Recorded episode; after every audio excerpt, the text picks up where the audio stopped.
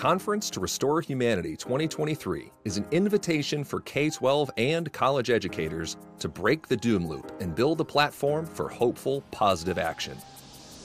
Our conference is designed around the accessibility, sustainability, and affordability of virtual learning, while engaging participants in a classroom environment that models the same progressive pedagogy we value with students. Instead of long Zoom presentations with a brief Q&A, keynotes are flipped, and attendees will have the opportunity for extended conversation with our speakers. Antonia Darder, with 40 years of insight as a scholar, artist, activist, and author of numerous works, including Culture and Power in the Classroom. Cornelius Minor, community driven Brooklyn educator, co founder of the Minor Collective, and author of We Got This. Jose Luis Vilson, New York City educator, co founder and executive director of Educolor, and author of This Is Not a Test, and Iowa WTF, a coalition of young people fighting discriminatory legislation through advocacy, activism, and civic engagement. And instead of back to back online workshops, we are offering asynchronous learning tracks where you can engage with the content and the community at any time on topics like environmental education for social impact, applying game design to education, and anti racist universal design for learning. This year, we're also featuring daily events from organizations, educators, and activists to build community and sustain practice. The Conference to Restore Humanity runs July 24th through the 27th, and as of recording, early bird tickets are still available. See our website, humanrestorationproject.org, for more information. And let's restore humanity together. Hello, and welcome to episode 131 of our podcast at the Human Restoration Project. My name is Nick Covington. This episode is brought to you by our supporters, three of whom are Christina Danielle, Russell Walker, and Laura Henry. Thank you so much for your ongoing support. The trailer you heard in the intro is for our Conference to Restore Humanity, a fully virtual conference that runs July 24th through the 27th. We've got a stellar lineup, so we hope you'll join us. Tickets and info can be found at humanrestorationproject.org/conference. This episode is a panel discussion we had with game designer and author Adrian Hon on the pros and pitfalls of gamification as part of our EduFuturism learning series. You can find all of the previous events, including innovative AI tools for the classroom and their dilemmas, and learning from video game tutorials, as well as register for upcoming events in the series at humanrestorationproject.org/learning. You can also find this video and others on our YouTube channel by searching for Human Restoration Project. And with that, I'll hand it over to Chris. Enjoy the episode. Welcome, everyone. Today, for our EduFuturism learning series, the last one on video game design, we're joined by Adrian Hon. Um, Adrian is the recent author of You've Been Played How Corporations, Governments, and Schools Use Games to Control Us All. He is an award winning video game designer and the CEO and founder of Six to Start. Uh, he's the co creator of one of the world's most successful smartphone fitness games there, Zombies Run. Um, and he was previously the director of play at Mind Candy, where he created alternative reality games. Uh, you've been played. It's it's a really fantastic work. It outlines how gamification has often become a form of boring behaviorist style control, and it recognizes how gamification has essentially made its way into all forms of our life. And we wanted to invite Adrian on the series because gamification is so present in classrooms. That really took hold I'd say like the late 2000s and remains strong now, whether that be adding points and badges to existing lessons or creating apps that track reward or punish students um, or teachers. So, in our conversation today, we'll be having a question driven discussion uh, what it means to gamify content, learning, pedagogy, and everything and everywhere in between.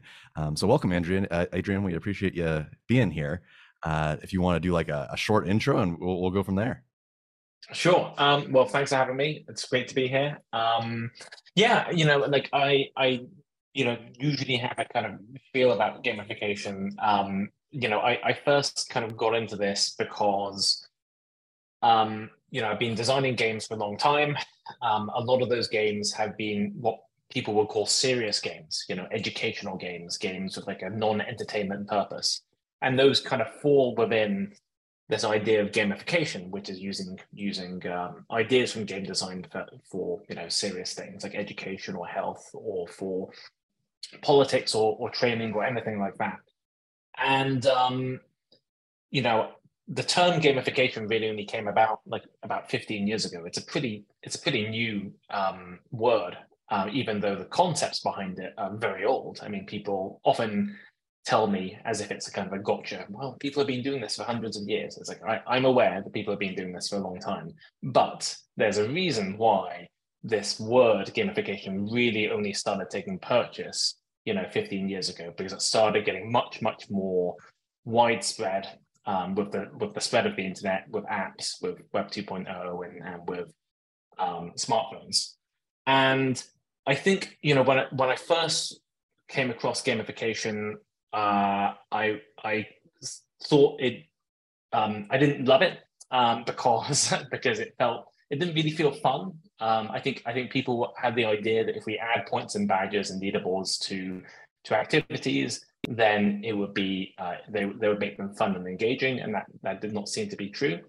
Um, but I thought it would basically go away of its own accord. Basically, people would try lots of gamification, it would be a big bubble, and then it would go away. And I noticed probably about five years ago that I just started seeing in more and more places. You know, I started reading about gamification being used in Amazon warehouses. I started seeing it being used in, you know, for, for controlling Uber drivers you know, I started seeing it health insurance everywhere. It, instead of going away, it just seemed to be getting more and more common. And, and, you know, even though I hated the idea of kind of thinking about it, um, I wanted to write a book about it because, uh, you know, I wanted to sort of like explore, look, how, how is it being used in practice? Is it is it good? Does it work? Um, and and how widespread it is.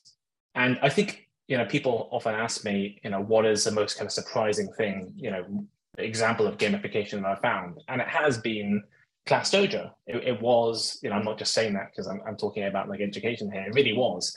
Um, you know, Class Dojo. I think if you're a teacher, you, I'm sure you've probably heard about Class Dojo or you know people who use it. It's a classroom management app, behavior management app that basically does two things. It's kind of like a private social network, you know, for for parents, teachers, and students, but it's also a way for teachers to kind of reward or punish students for a range of behaviors for points. And I think when I first heard about it, I thought this can't actually be true. Like I don't I don't really believe it really. Um, and then I started reading more and more reports of it. I started reading papers on it. I was like, I the, the, I've literally never heard of this, and I spend my time making gamification. I don't understand like how there's such a disconnect here. I would talk to parents about it. I talk to teachers, and they'd say, "Well, of course, don't you know about Class Dojo?" I was like, "No, I don't know about it. People don't talk about this thing." And so there's a whole section in the book devoted to Class Dojo, and it is one of the examples that I used, and also happens to be one of the things that gets people most uh, vocally uh, responsive. You know, I've done interviews about the book and on radio, and most of the calls in are by people, by teachers complaining about Class Dojo. Right, and and the other calls are from from Uber drivers and Amazon workers, right? You know that people with direct experience with gamification. So, uh, I, you know, that's kind of my interest there. It, I think I think it's really a little bit shocking. Uh, I think it's a little bit sad because I think that there are ways to use gamification, to use video games, you know, ideas from games for good in in um, education, but um, actually in practice, like if you are a student, you know, the gamification that you're most likely to encounter, you know, at school is, not great. And and um, you know, speaking as someone from the video games world, I think uh, we like to t- talk a good game about how games can be good, but actually in practice, I think I think um, a lot of stuff that you see is is not good. So that's my that's my sort of intro piece, I guess, about gamification. Awesome. And I figure, I mean, at, at this point, we're just going to open up the floor. We've pre prepared some questions, um, but uh, maybe to get us started, I'll ask one. And then from there, feel free just to, to dive in, either ask questions in the chat or you can unmute and talk that way. Um, but something I wanted to open up with is uh, speaking as your experience as someone who developed like one of the arguably early gamified apps uh, that's that's widely successful. And i know you talk about this in the book and what makes that um, like good game design versus what we're seeing today. Uh, what is an example of gamification as good practice? So there's one thing I think all of us are probably familiar with Class Dojo, and we recognize the the issues with that platform. Um, but there is an argument that perhaps there is a use for gamification in classrooms as well as a good practice. What does that look like to have a game that's actually well gamified that promotes positive behaviors um, without it turning nefarious or, or dark or eerie? I mean, I, I think that the best examples of gamification that I can think of are things that are really specific, you know, to like a subject, rather than like here's one weird trick that will improve all learning, you know, of all kinds. And so one example that I use um, is this game called Kerbal Space Program, which is um, a a kind of like simulator. You know, you build you build rockets in this game and you launch them and you try and put these little Kerbal, you know, people into orbit, and uh, you can build, you know, space stations and, and moon bases and so on. I played it, and um, you know, it it's fun um, because it's fun just building stuff and seeing rockets blow up, you know, and and like doing silly things. But it's also an extremely uh, accurate physics simulator, and what that means is it is able to explain to you a lot of like really counterintuitive things about like physics and about orbital mechanics, which is to say, okay, well, why is it like why is it so hard to get into space? I mean, space is only 100 miles up. You know, you have to go into orbit. You have to go really fast. How do you do kind of like plane change maneuvers? How do you like, you know, like if if I'm here and the space station is here, how do I get there? Can I just go and like put my thrusters in that direction? Actually, no, you're going to do this other thing. And just by the process of playing that game, you learn about this stuff. And I think that, you know, there are other games like that, you know, um, like Factorio or, or like, you know, puzzle games where, where they sort of teach you to kind of, you know, like think in, in different ways in kind of, um, you know, there's some games that, that essentially teach programming, even though they don't really talk about it that way, you know, like how to con- construct loops and how to construct if statements and things like that. And I think what is distinctive about them I mentioned that they're specific. They're not trying to be like, well, here's one game that is going to teach you English and French and physics and geography. It's like, no, we can only really do one thing at a time because it's really hard to make anything fun at all, right? um, and so it is. It is really hard to make, you know, orbital mechanics fun. It's really hard to make programming fun. They mentioned it for one thing. Um, and I think that's the other thing, which is like, it, I mean, it sounds obvious, but like the, the, the, the mark, I think, of good gamified product or experience is that people would do it even if they weren't being told to, right? Um, and people would pay for it, but kids would pay for it. You know, I see so many examples of gamification out there where they say, "Well, it's so popular." It's like if you have to give it away a little bit, but then then like maybe people. I'm not saying that you shouldn't give things away. Like it's more just like if you're able to sell something to someone as they're able to do for games like Kerbal Space Program, it means that like it's of high enough quality, you know, and it's fun enough that people are like, no, I want to spend my time on it. And so many gamified experiences I see are pretty like shoddily built, so that the only way they can actually get people to use them is because they're free. Because if you had to pay for it, people would be like, well, it sucks. I'm not going to use that. So those are kind of two quick examples if I could, I, I'm I'm glad that we started with the positive examples of gamified experiences because I I fear that the, the vast majority of them are are not necessarily that. And you had mentioned in that introduction the rise of social gamification really kind of coming up, up with the age of smartphones, the ability to track data from your pocket more than we had um, the capacity to before. But I wonder if the user experience of it tends to be framed negatively. So either through Class Dojo or through Uber or Amazon, et cetera. What is like the inherent promise of gamification? Who who is it intended for, and why did it appear to fail in these big examples in which maybe it didn't live up to its promise? I mean, I, I, I think you know, I think that's a good question. I think I think there's lots of, you know, you could sort of classify gamification by in a way who's paying and who's benefiting for it you know and so uh, you know, if you look at something like you know your Apple Watch, you, are kind of paying for it. You know, you you know, Apple doesn't really get any money if you use you know the, the gamified features on your Apple Watch, like scores and and achievements. I mean, they they kind of like it because maybe you, you'll buy another Apple Watch, but it's not really that direct.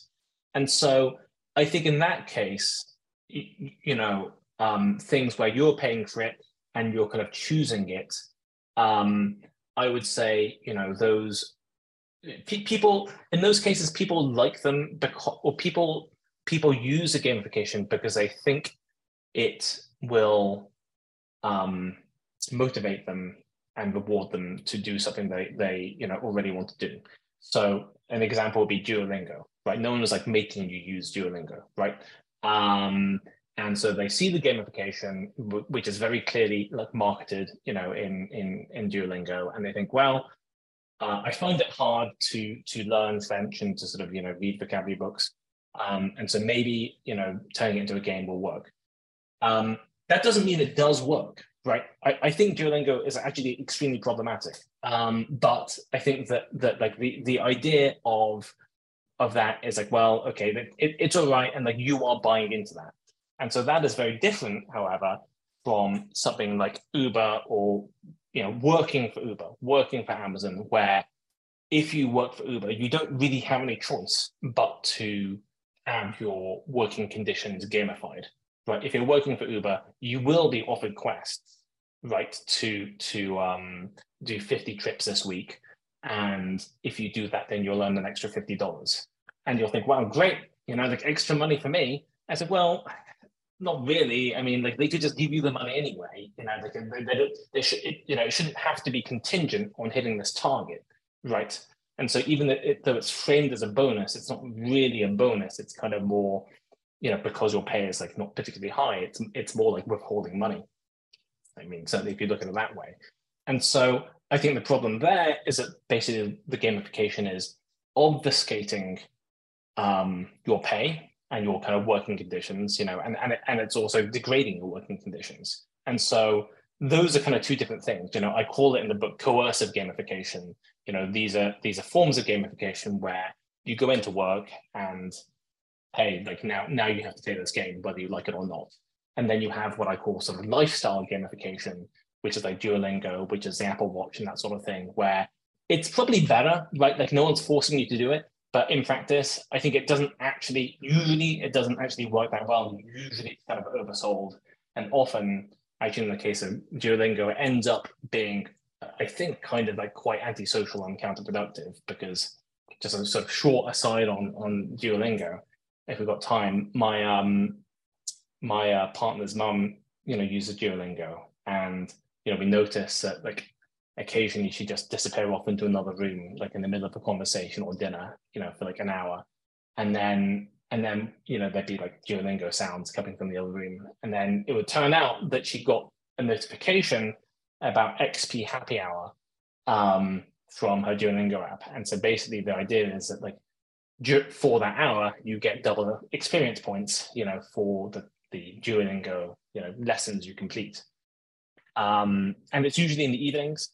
And it's just, I think this is terrible. I think I think it's such a terrible thing. Like I don't think anyone who signs up to Duolingo thinking, I want to go and learn Mandarin, thinks I also want to be interrupted during my dinner and and like have my kind of value system like manipulated to the point where I'm going to like just depart because now like I value the XP more than I value like actually learning, you know, this language. But that's what they've been able to do.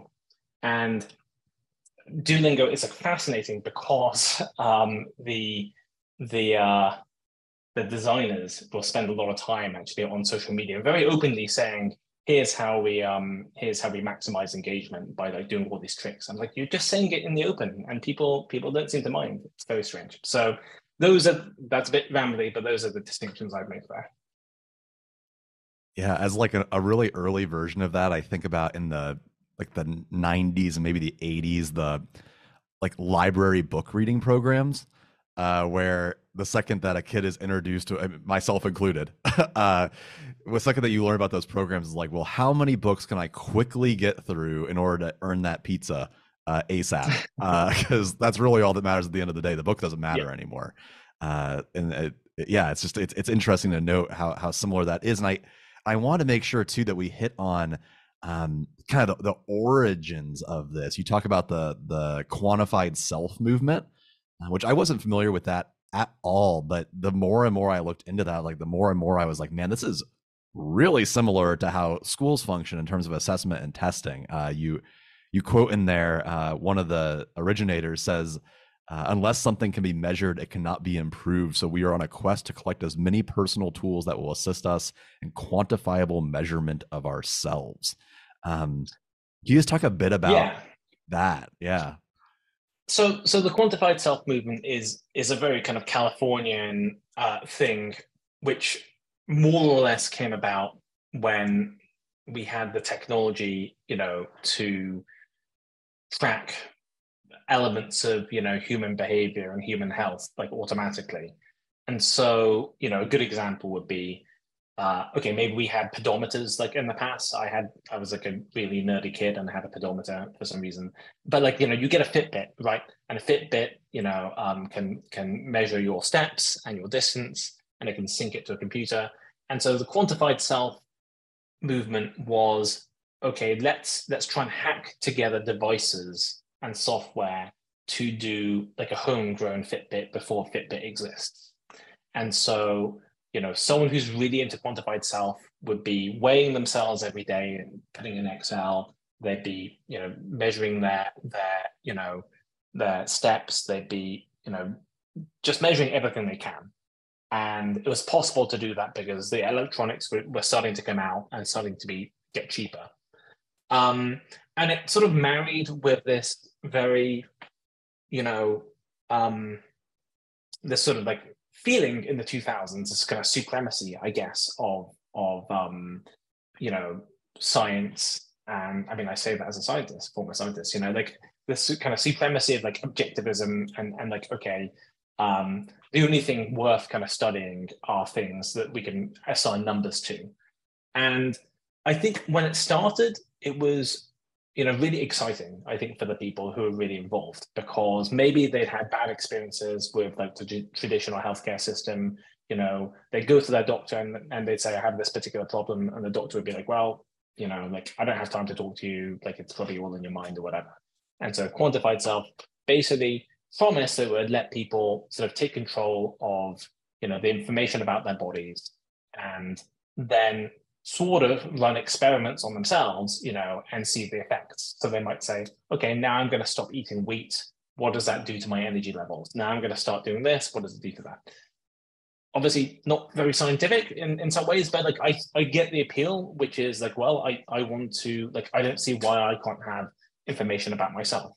And I think where, as as with a lot of things with good intentions, you know, like it, it, it sort of ended up becoming like extremely um, financialized where you know now the quantified self movement kind of doesn't really exist because it just got built into apple watches and and and um, wearables. And and the data is a bit harder to sort of get hold of and it's all become it's all become monetized. But the other thing is that you know it's one thing to have the data about yourself and to see that you're walking 4000 steps you know a day and maybe you want to get to 10000 steps a day right and so, what um, people kind of all immediately landed upon as a sort of mechanism to motivate themselves to to change their behavior was gamification. They're like, well, okay, the only thing I can think of that can that that I can use to make myself change my behavior is gamification. But I will, of course, I will give myself stars. Of course, I will give myself points. You know, I'll give myself achievements and leaderboards, right? And I just found that kind of really fascinating that like that you know it, it was just like well that that's obviously the only thing I'm going to do, and even to today, if you go and look at people talking about, occasionally if you go and look on like hacker forums and technology forums, you'll you'll see these like end of year posts by by people who've like measured 50 million things about their bodies, and invariably they'll say, well, I gave myself 50 points for doing this, and I gave myself minus 20 points for doing these things that I didn't like. And so that's how I kind of uh that's how I motivated myself to to um change my behavior. And I think those, um, you know, those sorts of uh, behavioral change kind of mechanisms ended up in consumer products, you know, being used by you know, hundreds of millions of people. Um, because the people who design quantified self and who use quantified self back in the early 2000s are the exact same people or friends with the people who designed the Apple Watch. You know, they all, I mean, I'm not like suggesting any conspiracy here. It's just they all live in Silicon Valley. Like, you know, that they go to the same conferences. Like if you're a designer Apple Watch at Apple, you don't get ideas from nowhere. You know, you probably read about it somewhere. And so that's these are the ideas that were sort of floating around.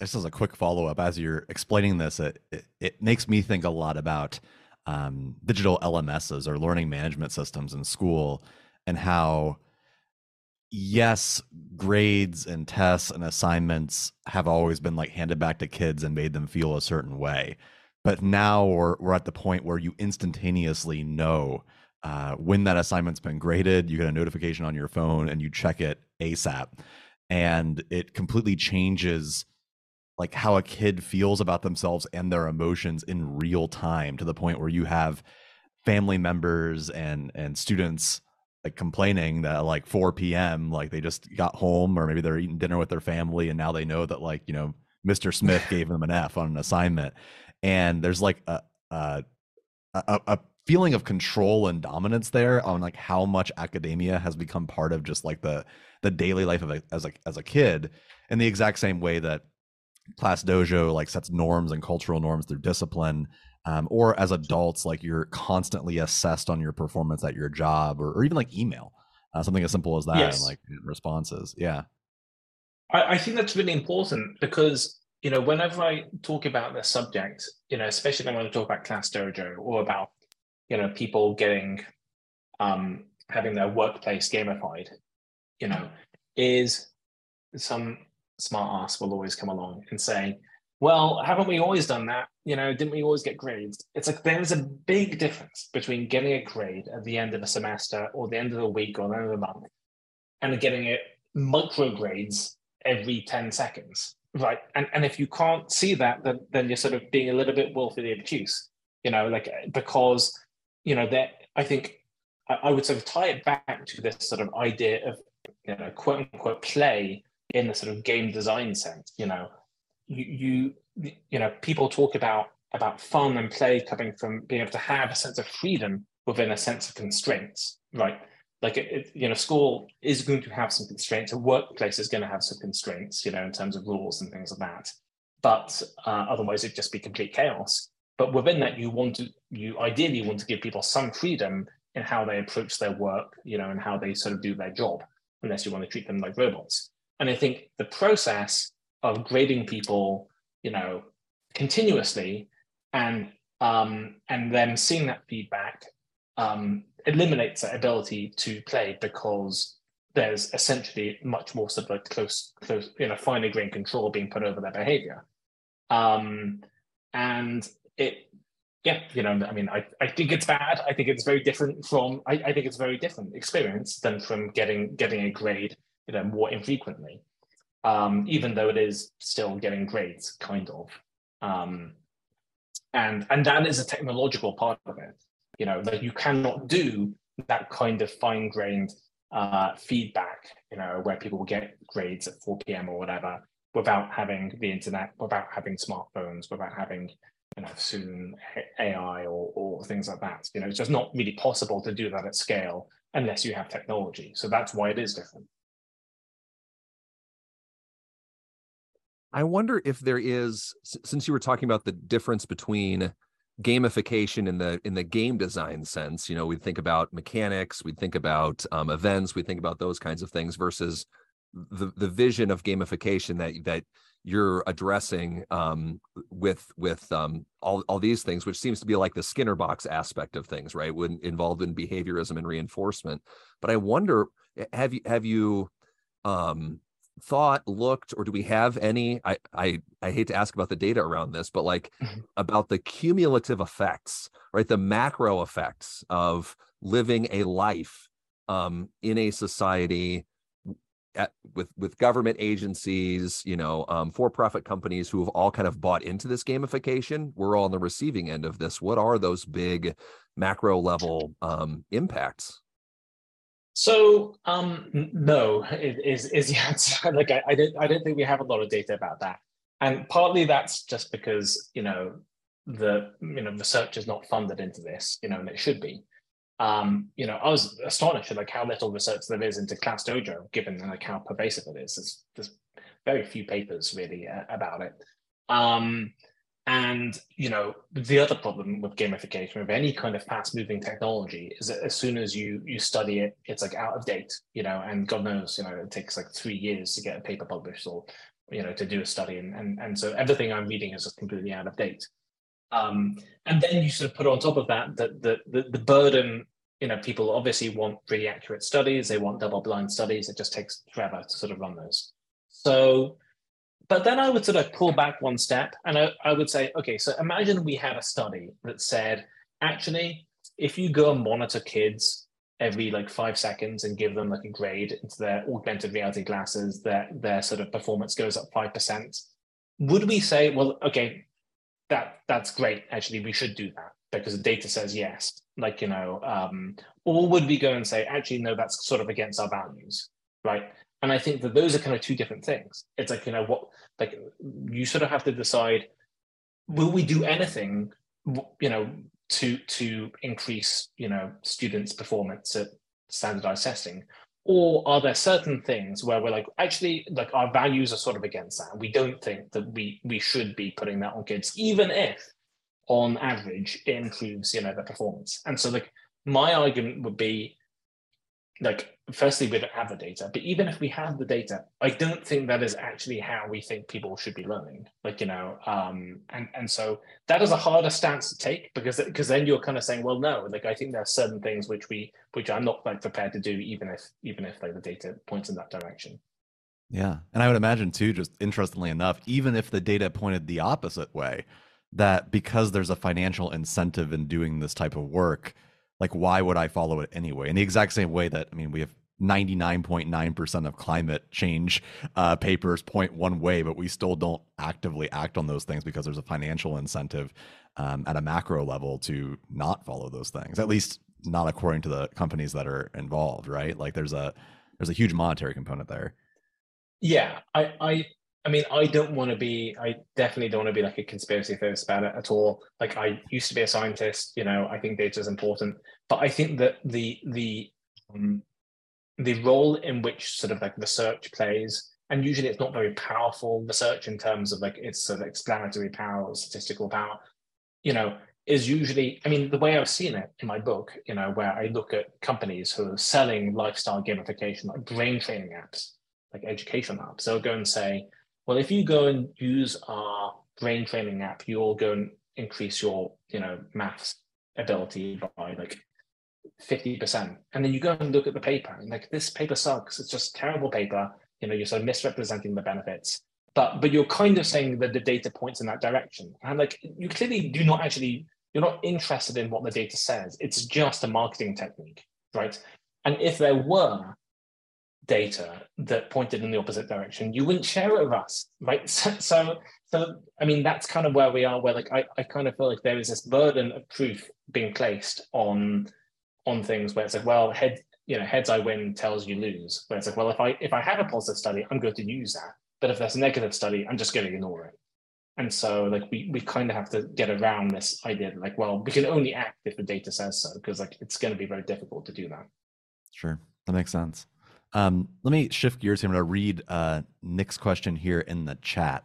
Um, he asks Is there a different vocabulary we can use to better differentiate the types of gamification that are coercive or extrinsically incentivizing from ones like Cable, uh, Kerbal, Spurs, uh, Kerbal Space Program and simulations narrative driven games that are more intrinsic in motivating the player? Like, as in, gamification is gimmicks and carrot on a stick stuff, whereas the new word would be a more ludic, playful human. So changing up the terminology.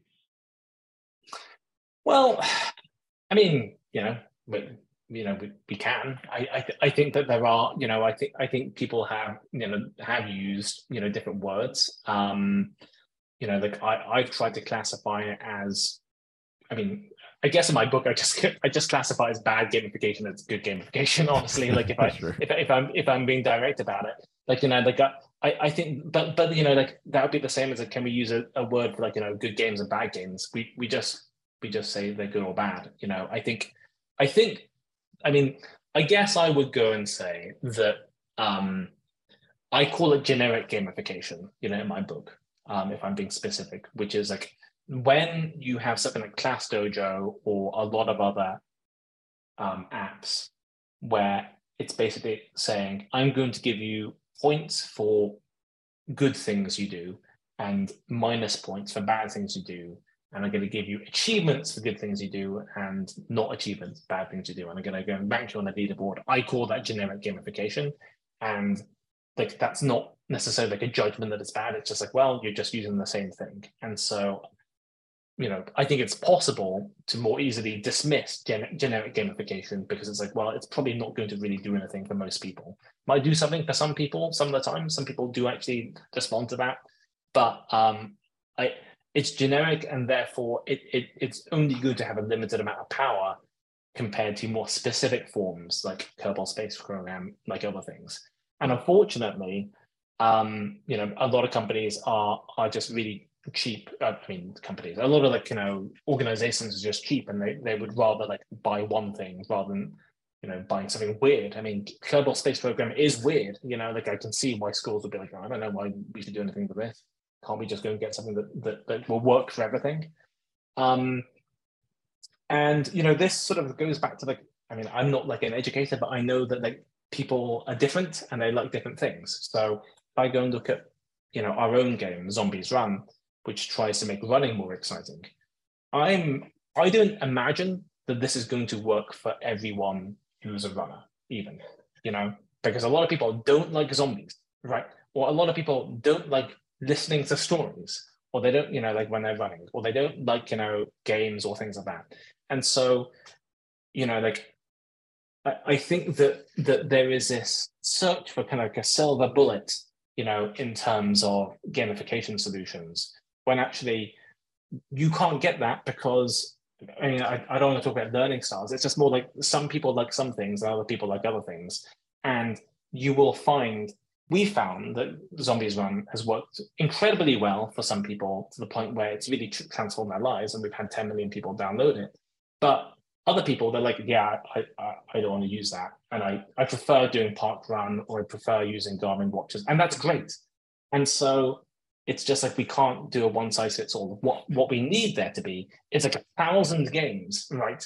Um, and help it make it possible for people to go and find the ones that are going to work for them. And and you know that that's where we need to be. Instead, we've kind of got like one game or or or zero games, and and we're just hoping that it's going to work for everything.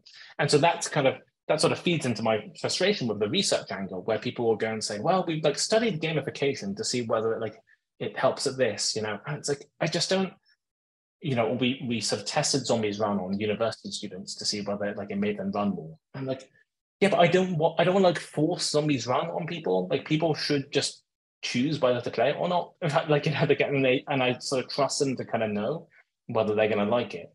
And of course, you know, that's a problem in schools where it's like, well, we just like more or less like force force people to kind of do something. And and um yeah, you kind of want them want to help them discover you know things they might not might like but they might not know about. But um yeah i just wish there were like more options.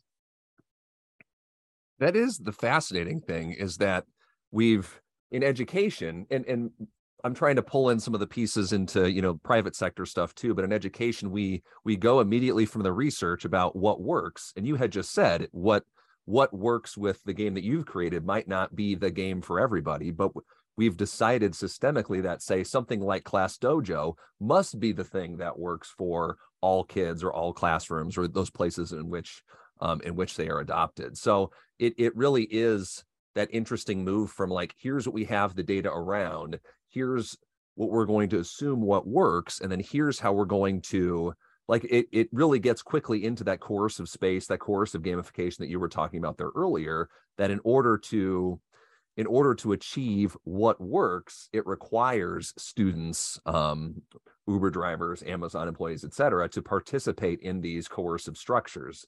You know, there's there's not a lot of data, I don't know, that, that I've seen or research that I've seen that says like, here's what works is, you know, I don't know the the bits about agency or autonomy or anything else, because then you're responding to dozens, uh, like like an infinite amount of ends Yes. Right. It's all about yeah. me aligning means and ends through these sequences of coercion. And perhaps I'm just I'm doing one of those things in a in a talk where I'm thinking out loud and trying to make connections. But um that that is sort of a connection I think I'm making on my end there too, is the that part about gamification or the, that part about coercion and gamification kind of go hand in hand because as soon as you introduce the autonomy and agency components i don't know then people can start to make decisions about what it is that they want to pursue what it is that they want to get done in there.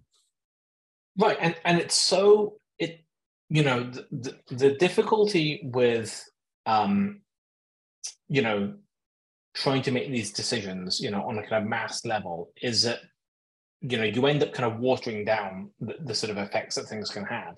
Like you can imagine that there's a game that will help kids um, get more excited about english literature or about about you know learning french or something but it only works on 0.5% of kids right?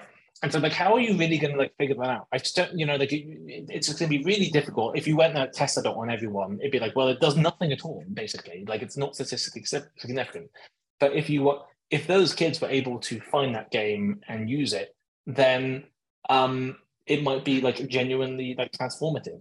I remember, you know, I I uh, studied, you know, I learned violin when I was growing up, and um, it was just horrible, horrible experience because like uh, because like the violin just sounds terrible for the first five years you do it. And I remember like coming up with an idea for a game. I was like, I think I could like design a game called Violin Hero that would like make that would like make learning the violin like way more fun. And uh, and and you know the issue is that it, it would be difficult to sort of like go go and um like how do you make money from it? Like it would be hard to sort of find the people that that that would like it. But I think for the people who do like it, it would be transformative. And so it's a you know all of this comes down to a question of scale, which is just like we're trying to do things at massive scale because it's easier and cheaper than trying to be specific to you know different people to different subjects you know to to you know different learning styles or whatever we call it now. And so i think that that you know the, the good news is that people really like making games. I mean you know like it, that you know game designers love making games and and they often do it for like you know for the love of it rather than for money. And so you know i i would you know, like I, I see like a great future, you know, within Grasp where, you know, we we go and you know, I don't know how this would work, but we go and say that we would like there to exist games that that would sort of help people get excited about, you know, certain educational things. And and we we want to sort of like help those things find an audience you know um, and there are some games like that there are games that, that you know better than duolingo or more interesting duolingo like um, massively multiplayer games or, or like 3D immersive games where you learn like you get sort of like dropped into some mystery you know environment and and they're only speaking in French and you have to sort of go and like figure things out in that way. Like, oh, that sounds like great, you know. Um, but there's kind of a mismatch because you know the kids certainly don't have the money to go and pay for these games, you know, and God knows like trying to sell games to schools is impossible. I remember we we made these like health and fitness games and people would always say, why don't you go and um, talk to the NHS, you know, the National Health Service in the UK and try and try and get these games, you know, um, in front of in front of people who who could, you know, help, you know, who they could help. And like, it's just I'm not even gonna like explore that because um, that would be a good idea, but like there's there's no way I can convince, you know, um, the NHS to to give us a time of day. Um, and and that's partly because of scale and partly because of just cultural issues where I think they think games are a bit silly, and probably they would think a zombie game is is just like absolutely insane. And so, you know, but and that and that will change eventually. Um, but but I just wish it would happen faster. Are there at, at are there areas of policy that you see being influenced by you know uh, uh my earlier question about macro effects do you see government officials in different places the nhs elsewhere actually like buying into the gamified parts and implementing them into policy writ large? I mean, you know, I I I used to. I mean, I I sort of search for like gamification, you know, on Google News, you know, all the time, and and like you know, you will see like I think there's like a UK local authority that was trying to use gamification to encourage people to, for example, you know, use public transport or walk, you know, instead of driving. But then I looked into it and it was like a, another generic gamification thing where I was like, well, 10 points if you walk today. And I was like, this sucks, you know, put it in the bin, you know, and, and so that is where they are, which is very kind of um, nudge based, you know, quantified um, experience where, where again, it's, it's a, it's an issue of scale where if you're a local council or local government, you know, like, well, we want to like achieve this thing. What is a piece of software which we can deploy you know, quickly that costs like twenty thousand pounds that that you know may or may not work, but we like and we hope it works. I'm I'm sure they hope it works, but but you know involves um you know that can be used by literally everyone and involves no change of any other services whatsoever. you know, basically a silver bullet. And so I don't see um I don't actually see any change happening there at the moment.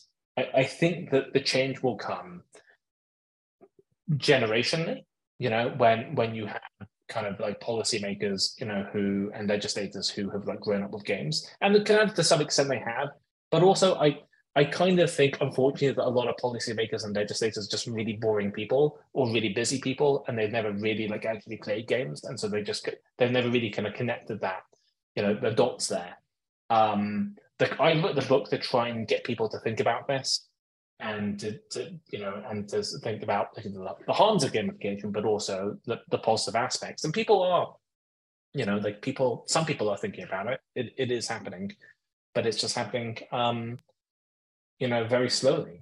Um and i think that it's it's if if I was like a different person or or we we you know I was like more motivated by making money a different way, I guess I would be sort of paying some pressure group to sort of go and promote zombies rather than our fitness products as I guess sort of local government intervention.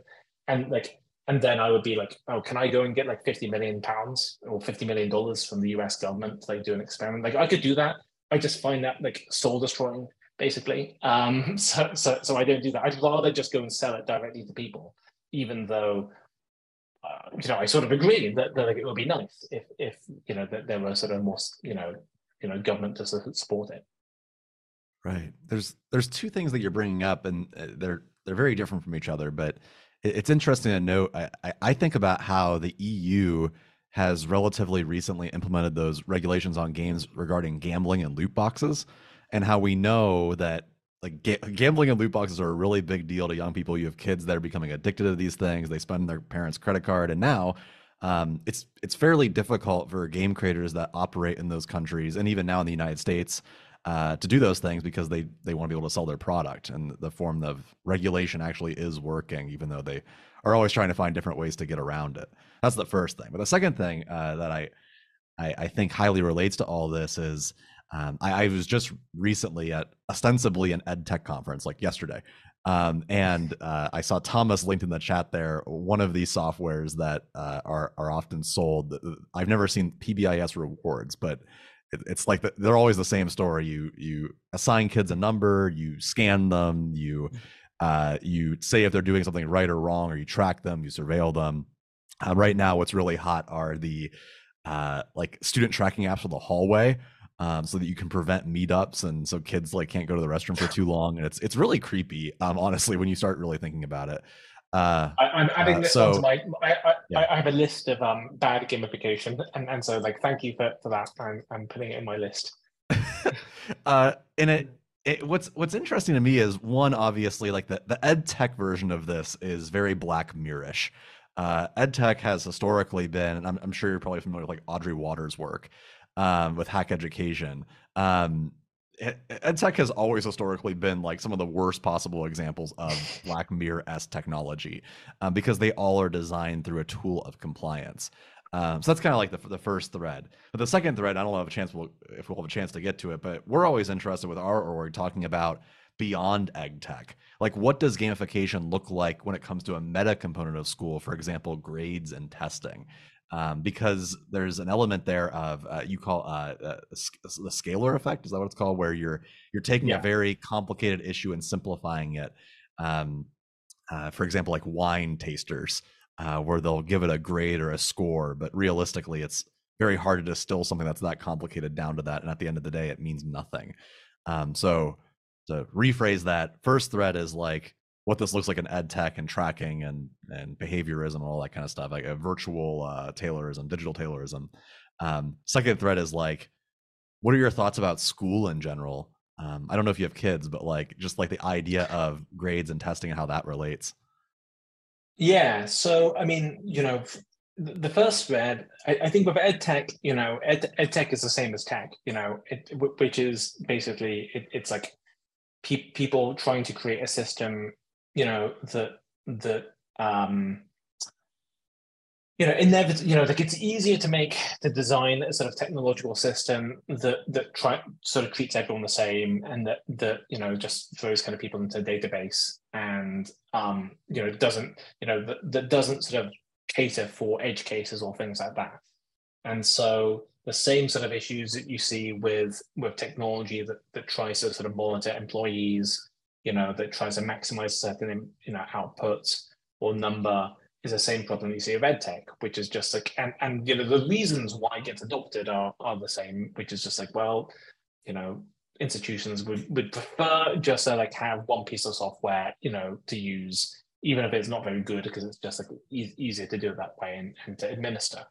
And so I think that one can hope for better versions of edtech, you know, and and um, and I think that certainly one can hope for for edtech that, that is, you know, one thing I, I sort of talk about is at the very least, if a school is going to adopt Class Dojo, can we not come up with an open source version of Class Dojo that schools can like customize? Like we, you know, like you know, we, we should do that, right? And I've seen this technology. None of it is really that hard to make. Like go and throw like fifty million dollars at some like team of crack government programmers, and they will be able to like Im- replicate and improve on all this stuff open source. Like they would love to do it like programmers love to do you know would love to sort of do something that is like good for people just go and pay them a decent wage and like then we can wipe out all these companies. It'd be amazing. Um the second thread about i don't have kids you know but i think that you know we probably all know about alfie Kohn, you know and punished by rewards and stuff. And and like i found his book you know arguing against you know grades and, and scores and values incredibly like persuasive.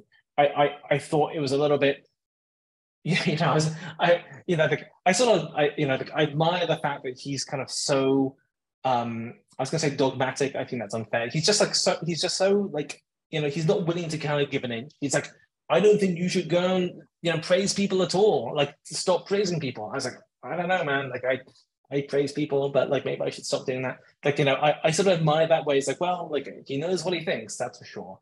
Uh, I you know, like I think that that you know, yeah, like I, I think again, grades are are the product of a, of a system which, which is just trying to. I'm sympathetic with it because it's just like, well, we're just trying to like figure out a way of dealing with all these students, and we don't have enough resources, and we're just trying to like identify people who need more help, right? That that is what you know. Like I think if you like go go if you give them like the most sympathetic, you know, read of grades, it's like, well, um, we don't need to use grades to go and screen people into different things, but but you know, like if someone gets an F, then then we know who, who needs more help. But then it, I would say, look, I think that there are ways of achieving this all without without um, without using grades. It just costs more money, and so you know, it, it sort of comes down to that. If we if if teachers had more time and had more money, then then they wouldn't need to do it this way. They could give more personalized feedback, which would be better. I think we all sort of understand that, you know.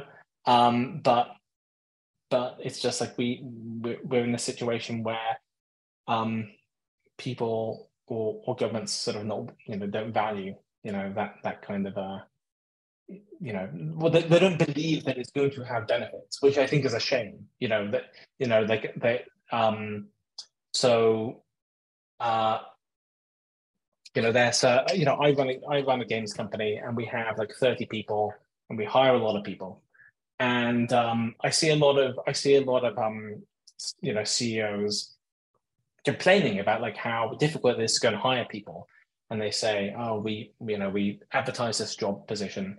I, I promise this is gonna this is relevant." And we get like all these you know CVs in and job applications in, and uh, I just don't have time to I don't have time to go and to go and read them. So I just go and like see which university they went to. I just go and apply this automatic grading procedure to the job applications, and so that is how I deal with it. And I just I look at that. I think I just think you're not doing your job. I like I like like you know I think you're just being really lazy. Like I you know like and and when we have people who apply to our, our company, we read through every job application. Like it's not that hard. Like it, you know that that's literally what we're here for, and it allows us to identify people who, um, you know, maybe would not pass through like an automated you know grading process, right? Um, who maybe didn't go to the right university or who didn't have the right grades or things like that. And I don't know how we would be able to go and formalize like our um, our criteria for for for that because in in the in, in some ways it's you know you, you know when you see it when you kind of see someone who's kind of interesting and so i think that this sort of like reliance on grades and and um is is a product of just people being like i don't know. I just don't want to i just don't want to have to like make the decision myself. I'd rather like someone else do that for me faster. Yeah. I think that there's there's so many different threads to explore and i I, I really honestly think that this book is is influential for educators in the exact same way that like Alfie Kohn's work is, or or many of the other folks that are talking about um, the ways at which well, corporate structures and schooling structures are very similar uh, in terms of like their culture and ways that they interact with students and with employees, but also just the concepts of ext- extrinsic and intrinsic motivation, ed tech. I mean, there's a lot of different themes to explore that I think are very powerful. Um, so, Adrian, again, I, I appreciate you being here. Uh, all of us, I think, are learning a lot. Uh, your book, again, is You've Been Played How Corporations, Governments, and Schools Use Games to Control Us All. Uh, definitely check that out. Um, anything else that we should know that's coming up, Adrian, that folks should check out?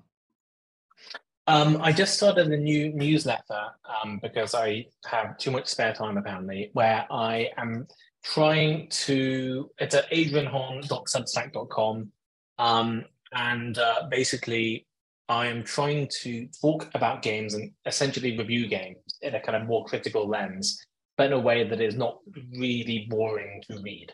Um, and because I think that that um, games are really important. That they're, probably this century's most important form of art. And uh, I wish people would take it more seriously. I wish gamers would take it more seriously. I want to take it more seriously. And so, if you're interested in not not educational games, I mean, although some of the ones I will talk about are kind of educational, and like, okay, the way I would sell it to people is like, okay, you probably don't have enough time to play all these games, but you're probably like interested in knowing what to think about them well, th- this is this is um the newsletter view. So that's what I'm pitching at the moment. Awesome. We'll definitely link it in the uh, the notes. Uh, final question, just out of curiosity, quick quick response. What's your favorite game of all time? Video game. You know, I I think that um I don't know why I would say this because I didn't really play it that much, but like I really love this game Into the Breach, which is kind of like a puzzle game. game. And, yeah, yeah. And um like I, I played it for like several hours and I kind of like I loved it so much I don't want to play it again in case I don't like it as much as I used to. But basically it's it's a bit like a bit like chess in some ways, but with like you know robots and, and aliens. And um I usually hate those kinds of games actually. Like that's why I love it so much. Um I I'm not really very patient. I'm not very patient a gamer. I get bored very quickly.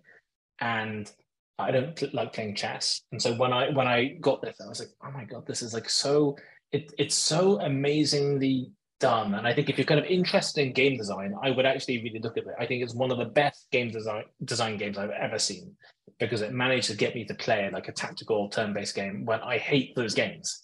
Um, and and um, it, it's also a great game because it's not really that addictive, you know. And, and I think I think actually good games probably shouldn't be addictive. I know people like say that it's like a kind of compliments. Mm, maybe we should be careful what what we praise. Sure, Factorio is a good example uh, of, yeah. addictive games. yeah. Um, but yeah, uh, at risk of this becoming like another hour about talking about indie games, uh, thank you again, Adrian. Uh, it's been incredible. Yeah, thank you. Uh, we'll be in touch soon, and the recording will be live uh, on YouTube shortly.